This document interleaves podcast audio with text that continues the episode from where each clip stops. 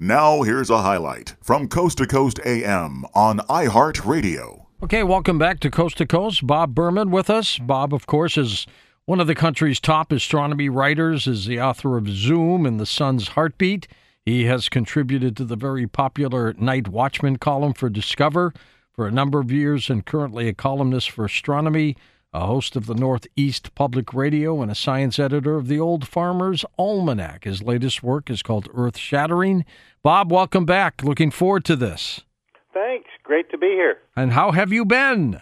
Oh, I've been fine. Everything's good up here in the mountains. Uh, Great. it's like uh, spring might finally be coming soon, and that's enough. That's all we need. We got President Trump to sign an executive order yesterday, uh, immediately asking for a study of electronic um, uh, pulse attacks or solar flares. Well, that's good. I think we've talked about those in the past, the solar flares that could really do us in. So uh, good that something's being done. That's right. Now, tell us a little bit about Earth shattering.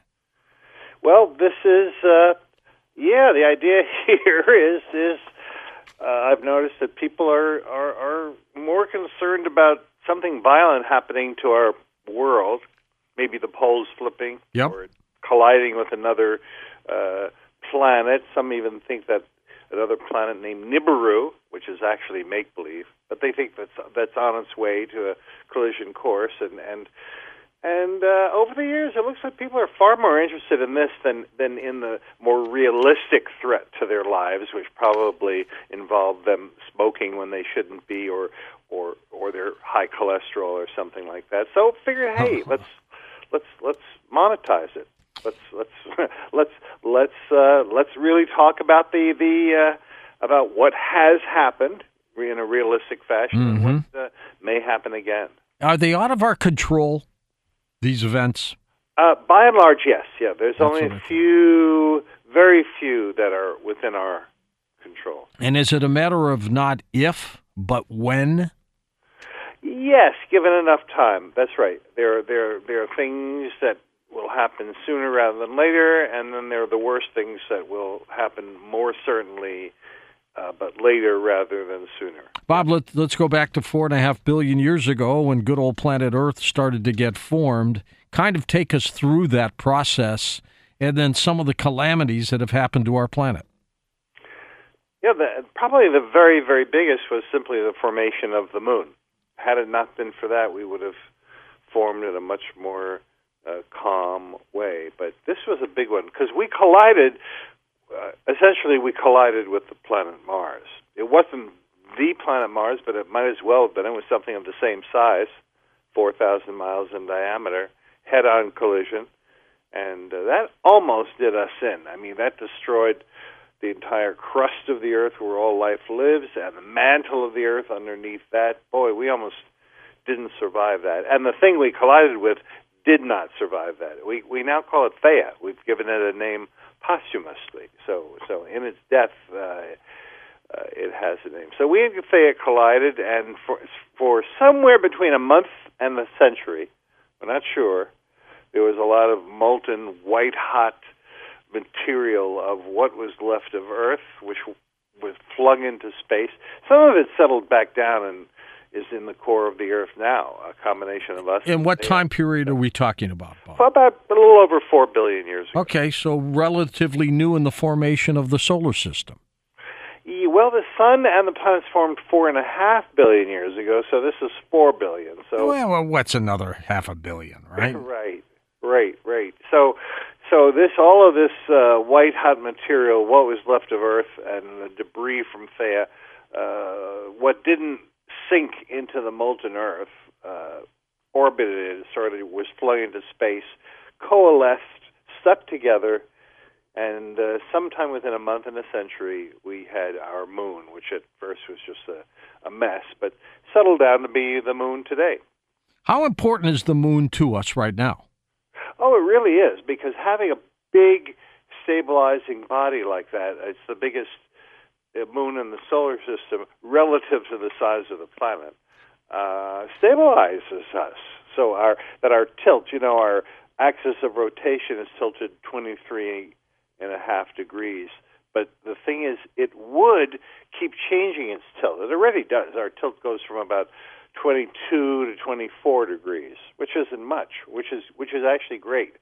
But any planet without a big moon, their tilt over time, over long time, but over time, we're talking about hundreds of thousands of years to millions of years. The tilt goes crazy, goes sideways to the sun, and then sometimes it's up and down to the sun, meaning there's no seasons at all.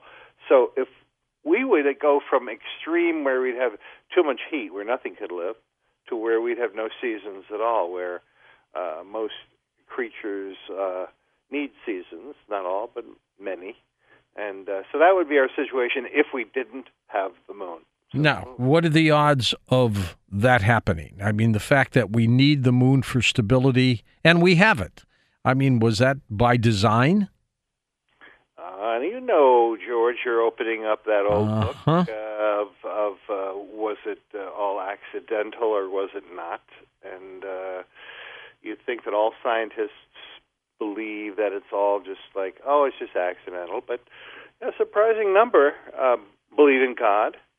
So, but that's the bo- that's the the door we're going through when you say is it accidental. But the truth is, we do have a universe that's amazingly friendly to life. Not just Earth, that we do have a moon, but we also have this giant planet Jupiter just where it is that blocks us from getting hit by too many incoming uh, asteroids and comets and things. And uh, we have a universe where all of the forces that are called constants, meaning the force of gravity, the strength of the electromagnetic force called alpha, which uh, works in um, uh, atoms. And in fact, in atoms also there's the strong force and the weak force. The strong force keeps uh, protons and neutrons in atoms. All of that is just what it has to be in order for there to be uh, life and and the sun and stars shining, which which we need for warmth. And so the the universe as it is, which is friendly to life, would not work. There could not be life. There could not be stars shining. There could not be uh, atoms other than hydrogen, which wouldn't give you anything, any life at all. If any of these forces, uh, there there are about 200 of them, the constants that make up physics and nature, if they were one percent different. So there is a big argument why we live in such a life-friendly universe, and some physicists say that's so weird. Uh, there has to be an explanation. Others would say, well, you know, speaking religiously or spiritually, that it was designed for life. And, and even scientists who are atheists say it looks like it was designed for life, the universe, because it is like That's perfect in all these ways. So you're bringing up a good point. The cataclysms that have hit Earth have been how many, and how close did they come to mass extinction? Oh, there were mass extinctions. They didn't just come close. There were five mass extinctions uh, over over periods of time. Some say that we're in a sixth now, and some say we're not in a sixth. We could we could talk about that if you like. Well, But to- there- to there me- five for sure. To me, mass extinction is total wipeout. So obviously that didn't happen. That's right. That's right. That's right. And I'm I'm of that school too. That says we're we're not in that uh, right now. Uh, I mean, species are dying out at Mhm. a greater rate than than than than normal. Uh, only three percent of the Earth right now, by the way, three percent of the animals are wild animals, and it wasn't that long ago that most creatures were wild animals. Probably you could even say ourselves as well. What a flip flop, huh?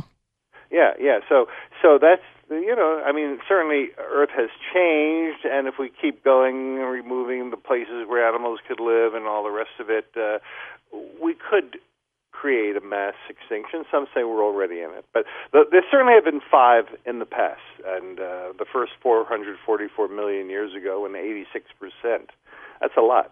Percent of all the creatures on Earth died, and uh, since then we've had them you know, it, it, you want to look for a pattern, but when you look at when they happened, 444 million years ago, 375 million years ago, 252 million years ago, that was the worst. That was by far the worst. Eight, uh, 200 million years ago, and 66 million years ago. So you want to say, is there a period of an even time period in between them, showing that they are they repeat? Because maybe maybe we really live in a double star system, and our companion comes close to us every oh 70 million years or so, and when it does, the gravity from that throws all these distant uh, bodies that are out in the Oort cloud that we know exists, like a, a sphere, like a halo around our solar system, and, and some of them are hurled in our direction, and then we get another mass extinction. But no, no, no. There's no when you when you look at those periods of time, there's no number that divides into it. So it looks like they're just random. Now this uh, cataclysm of this collision that occurred four billion years ago uh, between two objects. What happened to the other one? There's no trace of it, which is weird. It's It is weird. That's yeah, yeah. Th- th- That's that's that's a real puzzle because but we're convinced they collided. Something collided.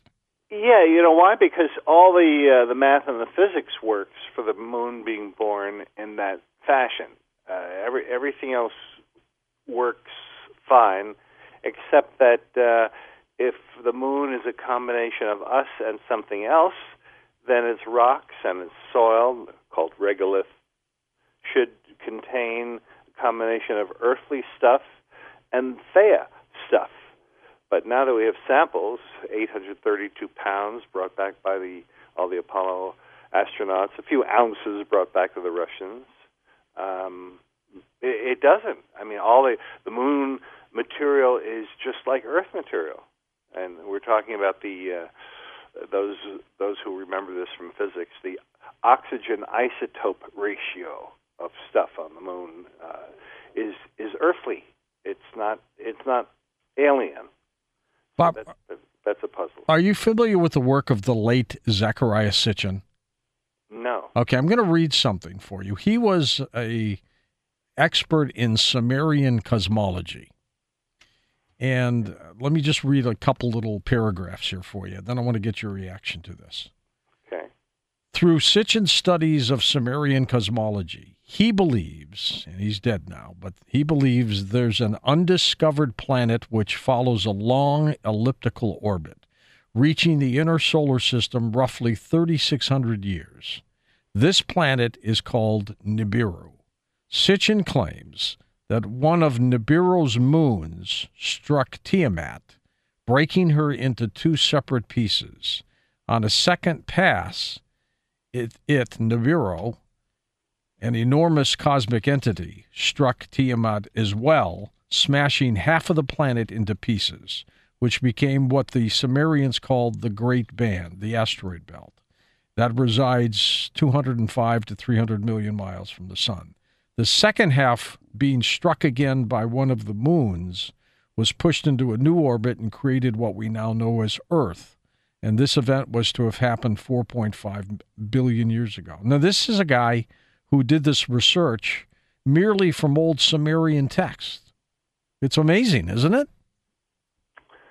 Well, yes, I'd want to see more before I say it's amazing, but uh, nothing that you said just now, I could say that that uh, physics disproves it. Disproves it. That's right. So it could be real. Could be real. I mean, a, a giant uh, object that visited us or came close every 3,600 years. That's an awfully short time period, and uh, you know we've we've got pretty good telescopes, and we're watching and watching, and there's no trace of uh, Nibiru or however we pronounce it. There's no. This is, course, this is what they call that. Near, you, you you you kept talking about how it would hit things, but it would also affect them certainly. Right. Something that came near, and we'd have uh, uh, we'd have orbits of planets that were that showed traces of being nudged and pushed gravitationally by these visits every 3,600 years. And instead, we have uh, things like uh, Venus, the nearest planet to us, which has the roundest orbit, George. The roundest is so perfectly round that uh, the circularity is uh, it's like James Bond 007, 0.007. It's circularity. It means that if you looked at the orbit from space, you couldn't tell it was out of round no matter how hard you stared. And that's not what you get if you have something coming nearby Right. periodically. Listen to more Coast to Coast AM every weeknight at 1 a.m. Eastern and go to coasttocoastam.com for more.